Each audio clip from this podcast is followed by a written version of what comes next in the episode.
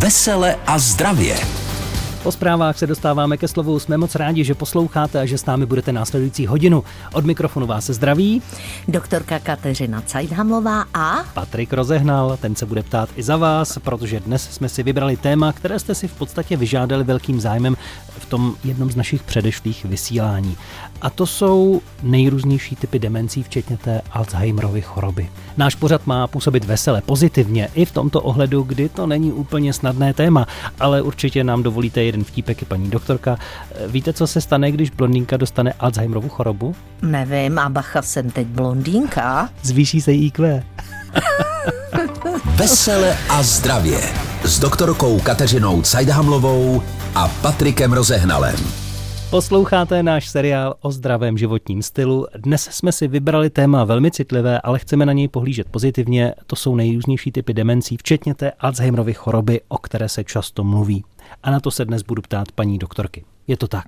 Je to tak, já bych jenom s dovolením zkusila rychle definovat, co to je demence. Demence, mens mentis je latinsky mysl, čili je to ztráta vlastně funkcí mysli. Je to celková porucha intelektu, paměti a bohužel i osobnosti, která výrazně narušuje běžné denní aktivity a vzniká až po ukončení rozvoje kognitivních funkcí, to znamená těch poznávacích.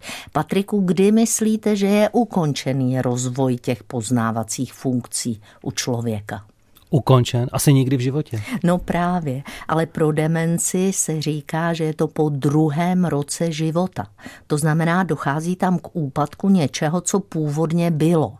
To znamená, demence není to tež, co mentální postižení, protože to je od začátku, ale demence vzniká až poté, co se ty kognitivní funkce nějak rozvinuly. Je zajímavé, že procento narůstá s věkem. V 65 letech trpí demencí 5% populace, což je docela dost. A ten úbytek funkcí mysli, ten vlastně ruší všechno, co ten člověk dělá chronologicky. Nejdřív paměťové a poznávací funkce klesají, pak je postiženo chování a emoce a nakonec jsou postiženy i všechny možné aktivity denního života, to znamená třeba bohužel i pořádek, hygiena a další. No a teď si řekněme něco o německém lékaři Aloisi Alzheimerovi. Ten dal jméno chorobě, kterou ani po sto letech neumíme vyléčit. Redaktorce Báře Kvapilové o Alzheimerově chorobě řekl víc vedoucí neurologické kliniky Tomajerovy nemocnice v Praze docent Robert Rusina. Alzheimerova nemoc jako první postihuje paměťové oblasti a zapomínání je hlavním příznakem Alzheimerovy nemoci. Může se to týkat zapomínání věcí, založených předmětů nebo vybavování slov, jmen a postupně se přidávají i potíže s orientací, postupně se rozvíjí poruchy soběstačnosti. Ale s tou vaší pamětí se to nějak horší, ne? No tak jenom na jména, víte, to byste nevěřil, pane, eh, pane Brabec. Vrána. Eh, Vlastně ve Vrána. Vrána. Eh, To byste nevěřil? No víte, já vím, že nějaký pták jste a nikdy nevím jaký. No. Roztržitost a problémy s pamětí ještě neznamenají, že tuto chorobu máme. Ale na druhou stranu Alzheimerova nemoc je věkově vázané onemocnění. Čím jste starší, tím větší pravděpodobnost máte, že Alzheimerovu nemoc dostanete a poruchy paměti v seniorském věku by měly být vždy vyšetřeny. Mě většina věcí vždycky napadá v hlavě. No a chci to vám říct a najednou koukám, už to nevím. Občas ale zapomínáme všichni. Jak to tedy odlišit? Máli starší člověk pocit, že zapomíná více než jeho vrstevníci, toto je jedním z rizikových faktorů a těto pacienti by měli být vyšetřeni. Stejně tak i lidé, kteří třeba zapomínají a nemusí si toho být vědomi, okolí si to všimne. A proč vyrazit k lékaři včas? Dostupné léky pro Alzheimerovu nemoc ovlivňují především buňky a ty části mozku, které tou nemocí ještě nejsou postiženy. Takže čím dříve začínáme s léčbou, tím máme lepší výsledky a je opravdu velmi důležité poruchy paměti nepodceňovat. Podpora rodiny je pro pacienty důležitá, stejně jako trpělivost. Jeden z našich pacientů měl velké problémy s oblékáním, nedokázal se správně zapnout kalhoty, oblékl si košily na ruby. Jeho paní, která byla velmi dbalá elegance, velmi špatně toto snášela. Jednoho dne manžel nepřišel domů, měla velké starosti, nechal hledat policejně. Nakonec přišel před půlnocí domů, podíval se na ní, otevřel kabát a pod kabátem měl trojek šandy a řekl jí s nadšením, tak mám konečně vyřešený problém, vzal jsem ty kšandy, vzal jsem troje, abychom měli do rezervy. Vesele a zdravě. I to se stává. I to se stává, ano. Já jenom zdůraznuju, že opravdu eh, demence je daleko širší pojem. Ta Alzheimerovská, ta je jenom jedna z mnoha. Doktorka Kateřina Cajtamlová, Patrik rozehnal ve studiu. Téma, které jsme pro dnešek zvolili, abychom vám osvětlili některé problémy, se týká demencí. Jak se chovat k lidem právě s takovouto chorobou? Jak jim život co nejlépe ulehčit? Paní doktorko, kolik těch demencí vlastně máme tedy? Spoustu a já, abych nezatěžovala přílišným množstvím složitých jmen, protože každá z těch demencí se většinou jmenuje podle svého objevitele, tak jenom chci upozornit. Pacienti ve vyšším věku často trpí Parkinsonovou nemocí, to je taková ta, při které dominuje třes. A tito lidé moc eh, jak si okolí nepřemýšlí o tom, že by ještě navíc mohla být tato nemoc příčinou specifické demence.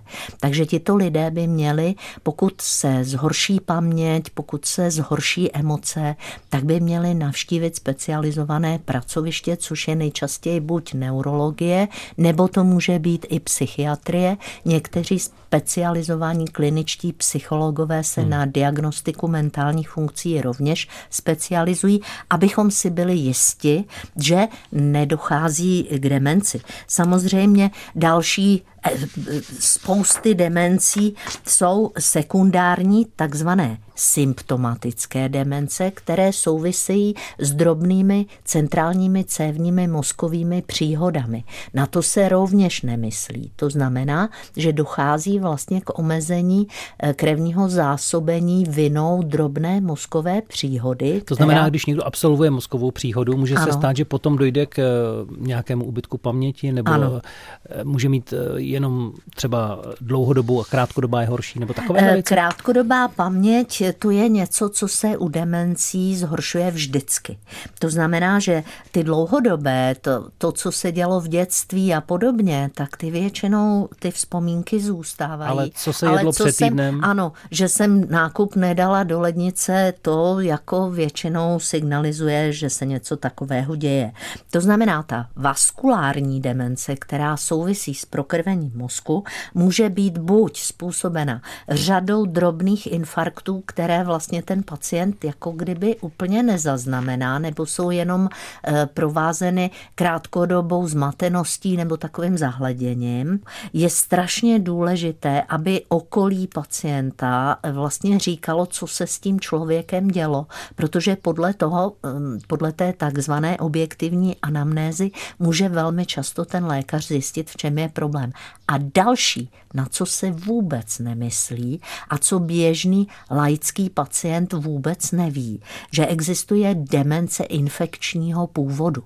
V dnešní době eh, je to nejčastěji demence u AIDS, HIV je totiž neurotropní virus, takže může bohužel AIDS vést k předčasné demenci. Takže pacienti s tímto onemocněním by měli vlastně odložit ostych a při větší zapomnětlivosti nebo nějaké emocionalitě by s tím měli zajít. Samozřejmě existují další infekční neurotropní onemocnění, k nímž demence jako důsledek dlouhodobého onemocnění patří, čili ty infekce je potřeba sledovat sledovat i z tohoto hlediska. To, co jsme slyšeli, tedy vede k tomu, že kromě toho Alzheimera, kterého všichni pokládáme mm. za demenci, jsou i další. Mm. Důvody jejího vzniku jsou různé, ano. ale ptám se, ten průběh, když už je to tedy označeno jako demence, je vždycky stejný, to znamená problémy s pamětí, ztráta nějaké té orientace a vlastně možnosti se účastnit té společnosti, jak jsme zvyklí.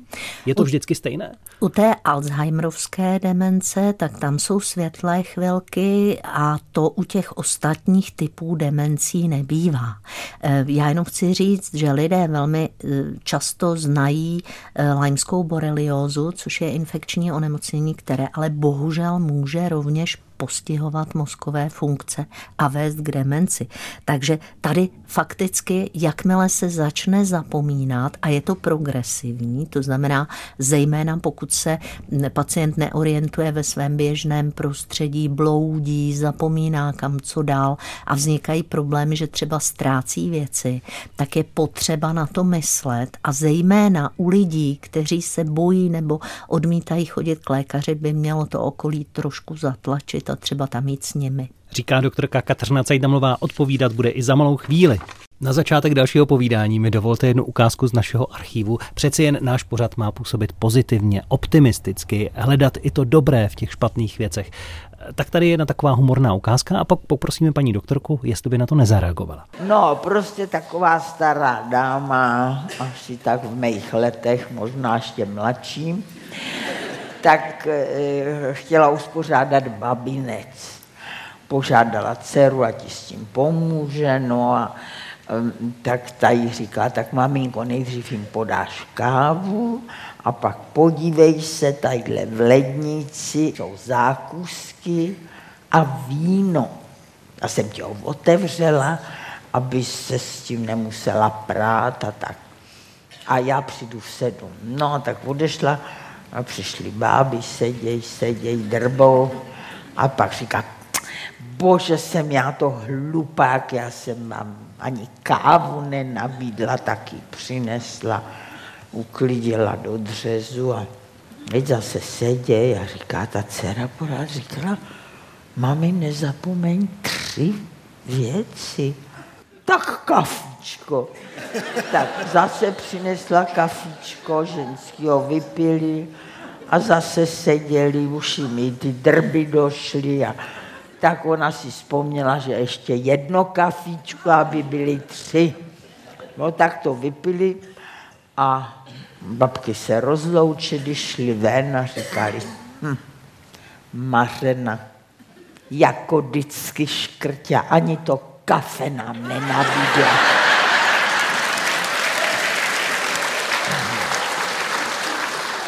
Není to všechno. Přišla domů dcera a říká, tak co, babky, jak jste se měli? A teď otevřela ledničku a říká, Ježíš, mami, vy jste vůbec nesnědli ty zákusky? A to víno, to oni nechtěli. A maminko, ale prosím tě, káči, teď nepřišli.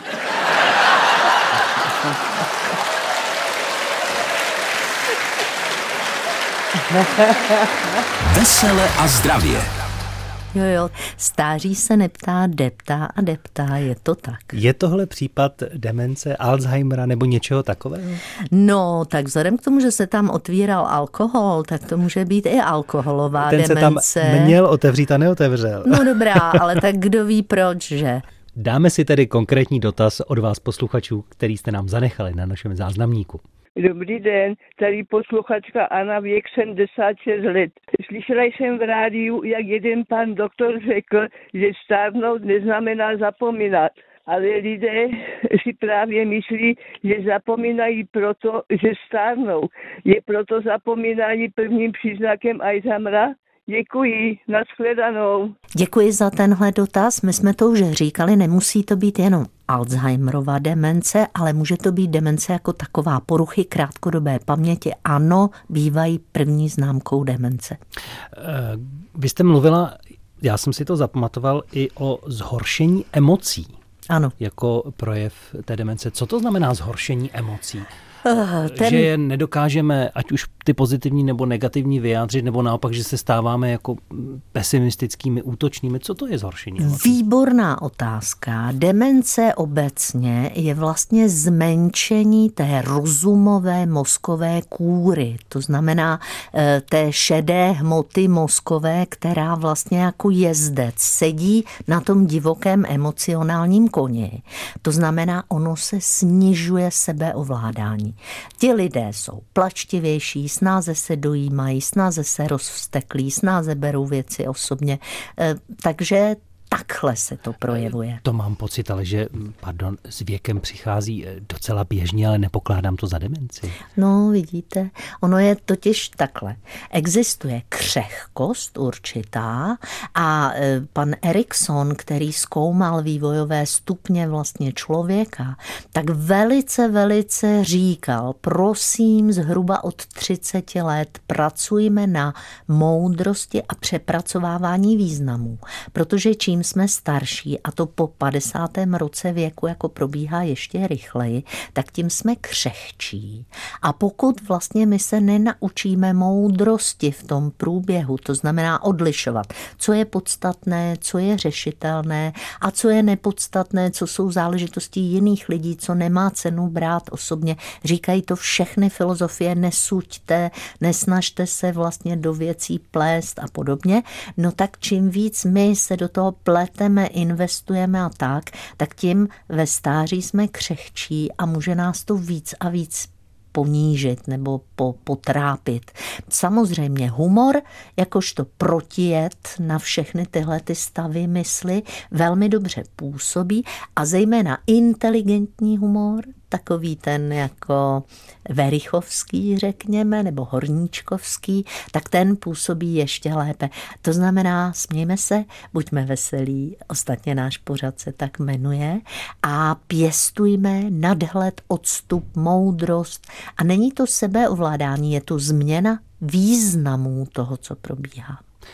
Vesele a zdravě s doktorkou Kateřinou Cajdhamlovou a Patrikem Rozehnalem.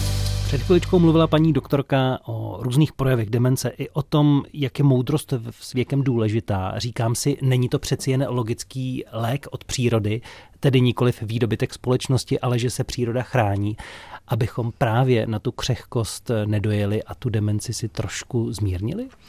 Hmm, tak eh, cokoliv trénujeme, ať jsou to svaly, ať je to rozumová činnost, eh, takové to luštění křížovek, sudoku, vzpomínání z hlavy, počítání z hlavy, třeba násobení, sečítání, sledování vlastně toho, co probíhá, počasí, dávání věcí do souvislosti. Toto všechno je takzvaný mentální trénink a může u lidí, kteří tam nemají nějakou hlubší příčinu nebo nějakou výraznou dědičnost, může vlastně přibrzdit demenci. Třeba teď je výborná univerzita třetího věku, kde ti lidé navíc nejsou v izolaci, to znamená spolu e, nějak hovoří, musí se navzájem poznat, pamatovat si jména. Takže takovéhle aktivity spolu schůzí, to je velmi zajímavé, protože paměť souvisí s činností jednoho z mozkových jader, to je amygdala, taková mandlička v našem mozku a ta se aktivuje pohybem. To znamená třeba tanec nebo nějaké další pohybové aktivity výrazně tomu stárnutí mozku předcházejí. Takže tančeme, smějme se, počítejme z hlavy, učme se nové věci, pamatujme si jména lidí, která jsme potkali v poslední době. Tohle všechno našemu mozku prospívá. Máte možnost a měli jste ptát se paní doktorky na toto téma dopředu. Tady je další dotaz, který jste nám nechali. Dobrý den, paní doktorko, tady Lenka. Já mám takový dotaz. Já jsem se teď letěla v nemocnici Praskavnicevka do Moskvu a chtěla jsem si zeptat, budu chodit na, na ty lékařské ale uh, teda jsou taková zestava, protože jsme tam museli chodit na chodítku, takže mi bolilo nohy všechno, protože se spadá z schody. Já beru Eufilin, Terzeo, uh, potom Nimesa na bolest, pak beru Omeprazol, Sadamet pak byly nějaký čipky mě dali a prostě další tady ty léky beru, jo, a tady ty léky všechny, jo, tak mi prosím vás řekněte, jak to bude dopadat dál, děkuju. Jejda Mane, to je léku. Tady bych jenom chtěla říct, že už z toho projevu té paní trošičku bylo vidět, že s pamětí a výbavností má kapánek problém. Bylo vidět, že vlastně úplně nedodržela línii a úplně eh, dotazy nepoložila k tématu. Jenom chci upozornit, že tohle se po mozkových příhodách může dít a jde to zrehabilitovat. Takže asi bych poprosila, ať paní všechny ty léky veme do pytlíčku a donese k obvodnímu lékaři nebo k některému ze specialistů a zeptá se, co z toho opravdu musí brát. Protože velmi často vídáme, že ta takzvaná polypragmázie, to znamená, že těch léků je příliš mnoho, může taky narušovat paměť a může vést k nějakým dalším komplikacím. Takže prosím, těch léků je opravdu strašně moc. Napadá mě v této souvislosti, je u demencí ještě nějaký další průvodní znak nebo věc, které si nevšimneme nebo nepřidáme jí takovou váhu na začátku, jako bychom měli? No tak ono to narůstá postupně Právě. a spíš to poznají lidé, kteří nás vidí s nějakým odstupem. Takže eh, takové ty věci, jako že zadrhávání v řeči nebo eh, osobnostní změna, to jsou věci, kterých si úplně blízcí nevšimnou, ale všimne si to třeba člověk, když eh, jdeme na nějaké setkání třeba po roce s bývalými spolužáky. Takže já hodně radím, choďte na tyhle ty věci, protože tam někdo může říct, tyho, co s tebou je, člověče, takhle tě neznám, ty si nepamatuješ. A tam je důležité se neurazit urazit, přestože ta emocionalita je další vlastně, co s tou demencí souvisí. Ale prostě někam si to zapsat a zajít na nějaké vyšetření, protože tam se to poznat dá. Rady dnes dává a o demencích hovoří doktorka Kateřina Cajdamlová. Poslouchejte další část našeho pořadu už za chvíli. Vracíme se za vámi, abychom odpovídali na vaše dotazy, aby paní doktorka reagovala i na ty mé a všechno se to točí dnes kolem nejrůznějších typů demencí. Nejčastěji se ovšem ptáte na Alzheimera, který trápí většinu lidí a hodně se o něm dnes hovoří, tak chcete zjistit víc a víc. Tady je další dotaz z našeho telefonního záznamníku pro paní doktorku. Tady je Monika, posluchačka z Karlových varů.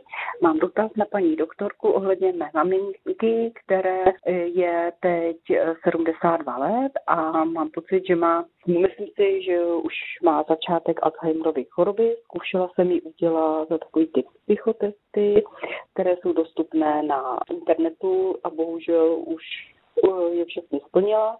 A mám takový problém, že jak to řešit, protože máme společného lékaře, praktického, který je taky po starším věku a maminka si samozřejmě eh, nepřipouští, že by trpěla takovouhle chorobou a odmítá jít k lékaři. A když jsem konzultovala to s lékařem, tak ten se mi vysmál a řekl, že se mi to jenom zdá.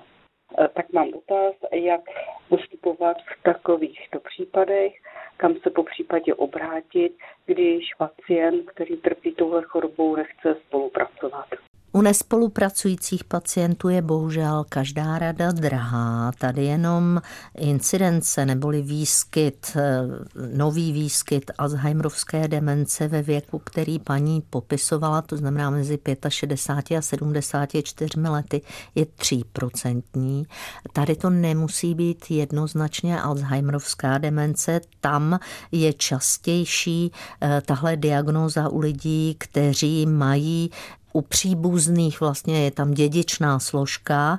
Tam, pokud jsou nositelé jedné z alel, která se dá vyšetřit, tak je riziko eh, zhruba třikrát vyšší a tam, kde vlastně to měli u jednoho z rodičů, to znamená v té přímé línii, je to až 30%, čili desetkrát vyšší riziko. Čili pokud tam je nějaká taková historie v rodině, tak bych na to apeloval fungovala a u té maminky, já jsem říkala, že u Alzheimerovské demence jsou světlejší okamžiky, tak v tom světlejším okamžiku bych řekla, vzpomeň si případně na toho příbuzného, pojď se mnou ať už na neurologii nebo na psychiatrii, na specializované vyšetření. Pokud tam světlejší okamžiky nejsou, tak je vyšší pravděpodobnost, že se jedná o jinou formu demence, nejčastěji vaskulární, to znamená tu, která je způsobená drobnými mozkovými příhodami.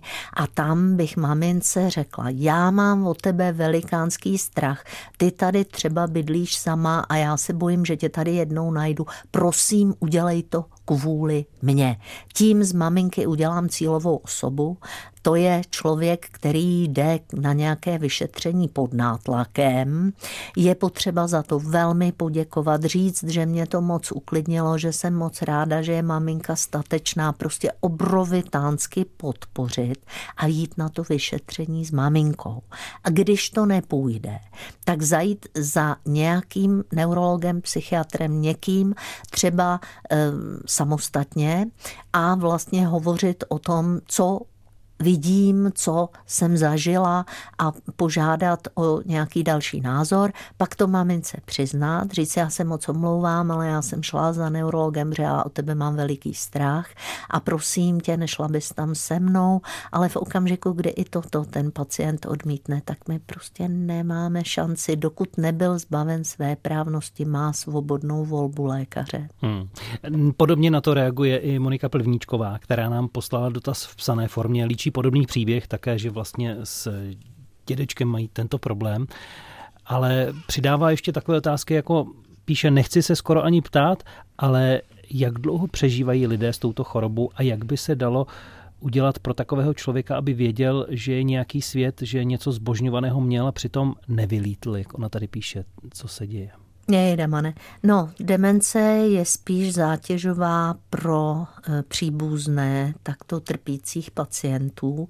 Znovu té Alzheimerovské je zhruba pětina těch všech demencí. To znamená, Ale není to... ten člověk si to patrně také v těch světlejších chvilkách uvědomuje. Ano, u Alzheimerovské demence si to uvědomuje a tam trpí paradoxně zrovna v těch chvílích, kdy tedy ta jeho paměť se probouzí a je mu lépe. Tam se stydí a tak. Tam je důležitý právě ten laskavý přístup okolí, protože tu nemoc si nikdo dobrovolně nevybral a je důležité vlastně um, dát najevo, že to není ničí vina, ale prosit o to, tak jak o tom říkal pan doktor, aby ten pacient bral nějaké léky, které chrání ty zdravé části mozku, aby vydrželi co nejdelší dobu. Zbývá ještě trochu času na téma, které se týká demencí, což je téma, které jsme zvolili do dnešního dílu Vesele a zdravě, do kterého pravidelně do toho seriálu vstupuje každý pátek i k vám do domácnosti a tam, kde nás posloucháte, doktorka Kateřina Cajdamlová. Paní doktorko, Pomáhají třeba při léčbě i nějaké přípravky z konopí? Mohou. Mohou, ale je to vždycky na posouzení stavu a na dohodě s ošetřujícím lékařem. Mm-hmm. Už se rýsují třeba nějaké léky? Občas eh, ve zprávách slýcháme, že vědci objevili a že už se tu rýsuje to možnost. Je něco takového jako léčba, pilulky, které bychom brali, kapky, které bychom si dávali pro zlepšení toho stavu? Takže znovu, tak jak to zaznělo, zatím specifická léčba Alzheimerově ani jiné demence neexistuje. Můžeme se pouze starat o to, aby choroba neprobíhala tak rychle a ošetřovat ty zdravé buňky, které ještě zbývají. Je daleko rychlejší nějaký test eh, můžeme si udělat sami, nebo je lepší u lékaře poprosit? Tak určitě je lepší u lékaře. Eh, ty orientační testy, ty se dají dohledat různě na internetu. Spíš bych doporučovala Wikiscripta, což je server, který je doporučovaný pro postgraduální studium eh, v medicíně a pro studenty medicíny, protože tam ty informace jsou validní. Hmm. Zatímco pokud to najdeme někde v nějaké debatě, tak tam to může být kde co. Na což reaguje pan Jan Skoupí. Píše nám, že je mu 60, cítí, že má počínajícího Alzheimera, ale nebude prý všechno vypisovat, nicméně připomíná mu, že ty testy, které si takhle někde dělal, jsou směšné, musel by být opravdu velký blb, aby je neudělal. Jak jinak by tedy mohl sám rozpoznat Alzheimer? No je dobré, aby se zeptal někoho ve svém okolí, jestli nemá výpadky a pokud sám sebe najde najednou v neznámém prostředí a neví, jak se tam dostal, no tak by to hmm. tak mohlo být. No. Jak se vyšetření dělá u doktora? Máme se bát? Rozhodně to nebolí, dělá se rozhovor a dělají se e, intelektové a další typy testů, kde se právě odhalí i ta emoční porucha, případně nějaké bodově vlastně se ohodnocují e, příběhy nebo případy toho, kdy člověk něco zapomněl. Jaká je prevence? Prevence. Tak už jsme hovořili o tom. Pozor na alkohol. Alkohol je opravdu stoprocentní jed pro nervový systém a čím déle pijeme, eh, někteří lidé jsou náchylnější, tak tím hůř. Takže to je první věc. Samozřejmě psychotropní drogy, pozor na ně, nepoužívat, ehm, prostě dávat si opravdu pozor na intoxikaci. Doléčovat různé typy infekcí. Hovořili jsme o té relativně běžné lajmské borelioze, to znamená všímat si toho. No, eh, trénovat mozkové funkce tím, že ten mozek budeme používat, chodit ven, alespoň každý den, aspoň dvě hodiny, zejména ve vyšším věku bychom měli být procházkou na nějakých místech, která nás zaujmou. To znamená nechodit s těma sluchátkama na uších jenom kvůli tomu, abychom šli, ale pozorovat přírodu, říkat si, tady ten obchod tu nebyl, teď je to tu nějaké jiné a podobně. Další, setkávat se s lidmi a pravidelně i s nějakým odstupem, abychom měli ten objektivní, to zrcadlo, vlastně názor ostatních lidí. No a v případě nějakých pochybností zajít k lékaři. Jaké potravinové doplňky nebo strava? Tak mohou pomoci vitamíny skupiny B. Rozhodně velmi dobré, abychom nebyli vegani ani žádný extrémní hladovkáři. Důležité jsou rybí tuky, ty velmi prospívají na udržování mentálních funkcí. No a důležité je nejíst bez sacharidové diety, protože glukóza eh, je základní živina, které mozek potřebuje 120 gramů každý den a o pitném režimu, to znamená o tom pít dostatečně eh, čerstvou pitnou vodu, jsme už hovořili, kontrolovat si krevní tlak, dávat pozor na to, jestli nemáme metabolická onemocnění a chodit na běžnou prevenci. Tohle všechno pomáhá. Ať si stáří užijeme ve zdraví a v dobré pohodě. To vám přejeme ze studia i dnes a budeme se těšit na váš poslech u dalšího dílu. Mějte se krásně. Krásný den, nashledanou. Vesele a zdravě s doktorkou Kateřinou Cajdhamlovou a Patrikem Rozehnalem.